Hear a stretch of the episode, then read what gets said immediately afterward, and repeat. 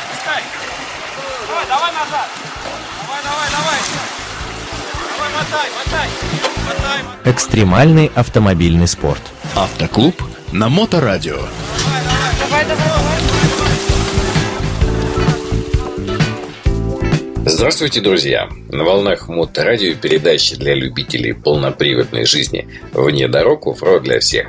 А в студии ее автор и ведущий Роман Герасимов. Время от времени рассказы про матчасть, теорию и историю разных моделей я разбавляю своими впечатлениями от посещения того или иного мероприятия. А так как наша передача выходит во вторник, а гонки, как правило, проходят накануне в выходные, истории эти свеженькие, так сказать, с пылу, с жару, с эмоциями. Но в этот раз может немного пахнуть некрофилией. Я думаю, вы оцените все же задумку. Сегодня я расскажу вам о первой официальной внедорожной гонке в России, которая состоялась в Подмосковье сто девять лет назад. Интригует, не правда ли? Тогда давайте по традиции приготовимся. Надевайте чепчик, вставляйте куда положено монокль, расположитесь на максимально удобном кресле, под ноги положите пару борзых собак. Теперь мы с вами готовы.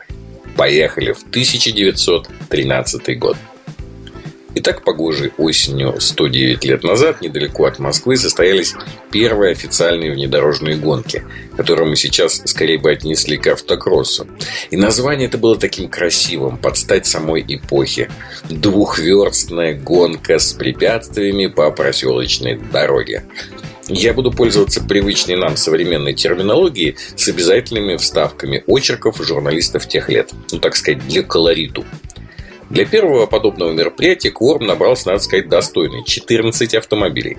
Среди них были как известные сейчас марки Mercedes, Opel, Ford, так и забытые ныне Минерва, Рашишнайдер, Шармс, Пербер, Хаб, Мобил. Руководителем гонки, или, как мы говорим сегодня, рукогоном, выступил Владимир Павлович Рябушинский, представитель известнейшей купеческой династии, банкир и политик. Он возглавлял военную секцию первого русского автомобильного клуба. Как раз этот клуб и взял на себя организацию всей гонки. В первую очередь оценивалась, конечно, скорость прохождения дистанции, но не менее волновала судей способность автомобиля продолжить потом движение по шоссе, потому что туда машины приехали своим ходом и обратно должны были уехать своим ходом. Тех требования были, в общем-то, незамысловатыми. Автомобили были стандартные, так сказать, городские, должны были иметь туристический четырехместный кузов, глушители, фонари и крылья. То есть полностью комплектная городская машина. Никаких, как сейчас говорят, котлет в зачет бы не пропустили.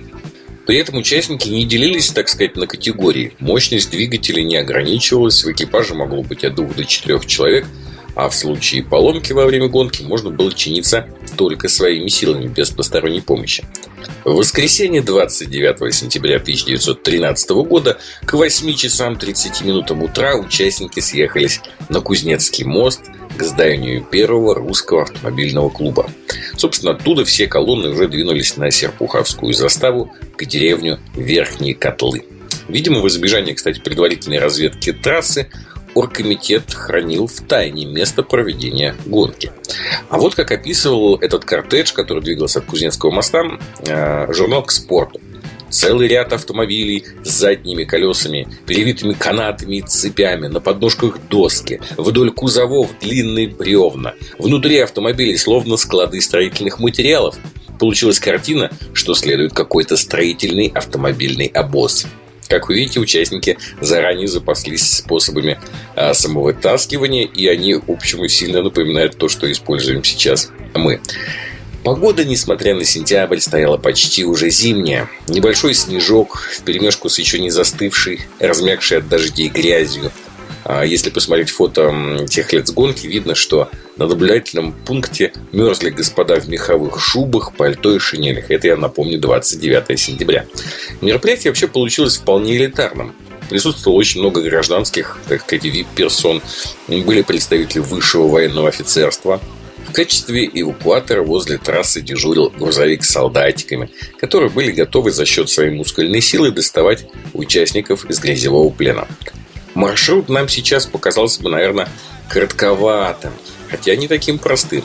Требовалось спуститься по проселочной дороге вниз к реке, форсировать ее вброд, потом взять крутой подъем, затем снова спуститься к реке и, внимание, проехать по ее руслу достаточно длинное расстояние. Снова выбраться из реки, подняться вверх по скользкой глинистой дороге, ну и, собственно, финишировать. Стартовали участники по очереди. И уже тогда люди понимали, как ездить по бездорожью, потому что было понятно, что с каждой новой машиной дорога будет ухудшаться, колея увеличиваться и так далее. Поэтому порядок старта определялся жребием. Первым со старта ушел Ford T, который пилотировал генеральный представитель марки Ford Российской Федерации, господин Фриде. Я от себя, кстати, замечу, какая хорошая была традиция самому участвовать на автомобилях, которые ты продаешь. То есть доказывать тем самым их надежность и заявленные характеристики. Так вот, две версты Ford преодолел за шесть минут двадцать две секунды. Кстати, для справки, одна верста содержит тысячу шестьдесят шесть метров. Так вот, учитывая, что организаторы изначально отводили на заезд одного автомобиля тридцать минут, то результат в шесть минут двадцать две секунды выглядел просто отлично. Второй поехала бельгийская Минерва под управлением торгового представителя марки Сергея Николаевича Быкова. Более мощный мотор Минервы позволил быстрее взять подъем в гору и здорово наваливать на перегонах. Но перед одним из препятствий пилот ошибся, заглох, потерял драгоценное время на запуск двигателя, и в итоге Минерва показала время пять минут две секунды, что на минуту двадцать секунд быстрее Ford T, тем не менее могла еще бы быстрее прийти. Третьим пошел «Мерседес», пилотируемый Иннокентием Швецовым. «Мерседес», кстати, и тогда был «Мерседесом». При грамотной работе пилота он показал лучшее время в четыре минуты сорок девять секунд. Однако кто-то заметил, что автомобиль трехместный родстер, а мы с вами уже помним, что по техническим требованиям допускались только большие туристические кузова. Таким образом, результат в зачет не пошел. Четвертым пересек стартовый коридор снова Ford T. На этот раз его вел директор фордовского отделения в Москве Иван Теферсфельд. Журнал «Автомобилист» вот так охарактеризовал его заезд. В этом случае опытность ездока явно сказалась. Господин Теферсфельд провел машину ровно, не увлекаясь быстротой, но при этом сохраняя хороший темп. Благодаря этому он не задерживался на препятствиях. Результат получился еще лучше, чем у Швецова. Он проехал трассу за четыре минуты сорок две секунды. Вы, наверное, подумаете: ой, наверное, эта трасса-то была халявная. Да нет, были застревашки. Гонщик Владимиров на Хаб мобиле здорово прилип на первой же переправе через реку. И, выбираясь из нее, он так здорово нарыл на подъеме, что следующие участники уже напоминали его крепким таким словом. Сам он в итоге сошел, потому что воспользовался эвакуацией от организаторов. А вот в оставленную им яму сразу же попал следующий экипаж Хабмобиля, которым управляла Елена Самсонова. Надо сказать, единственная женщина среди гонщиков. Потеряв много времени на этом подъеме, Самсонова все же смогла выбраться и финишировать в зачетное время. Результат получился даже вполне приличный – восемь минут тринадцать секунд. А вообще гонка, несмотря на ее стремительность, с внедорожной точки зрения удалась. В бродах заливало свечи, карбюратор, грязь летела комьями, а несчастные слабосильные моторы ревели на пределе. Труднее всех приходилось, конечно же, тяжелым машинам, которые здорово вязли в осенней грязи. Подсчет результатов проходил уже по возвращении на Кузнецкий мост в первый русский автомобильный клуб. Из четырнадцати машин до финиша доехало двенадцать, что, надо сказать, неплохо, учитывая, что машины были городские все, а трасса была достаточно сложной. Победителем оказался Теферсфельд на Ford T, второе место занял фон Мэк на Мерседесе, а третий Михаил Копцов на Опеле. Представители Форда потом очень грамотно воспользовались этой победой. Они еще долго использовали ее в своих маркетинговых коммуникациях, в объявлениях. И в целом это очень здорово способствовало популярности марки в те годы. Потому как по поводу американских машин в обществе какое-то сложилось некоторое предубеждение. Ну, мол, ненадежное. Вот таким было двадцать девятое сентября тысяча девятьсот тринадцатого года. А на сегодня у меня все. Вы слушали передачу «Оффроуд для всех» на волнах Моторадио онлайн. И с вами был ее автор и ведущий Роман Герасимов. До новых встреч в эфире. А, вы это, уж ты такой грязный, смотри, весь мокрый. Практики без здоровья. Автоклуб на Моторадио.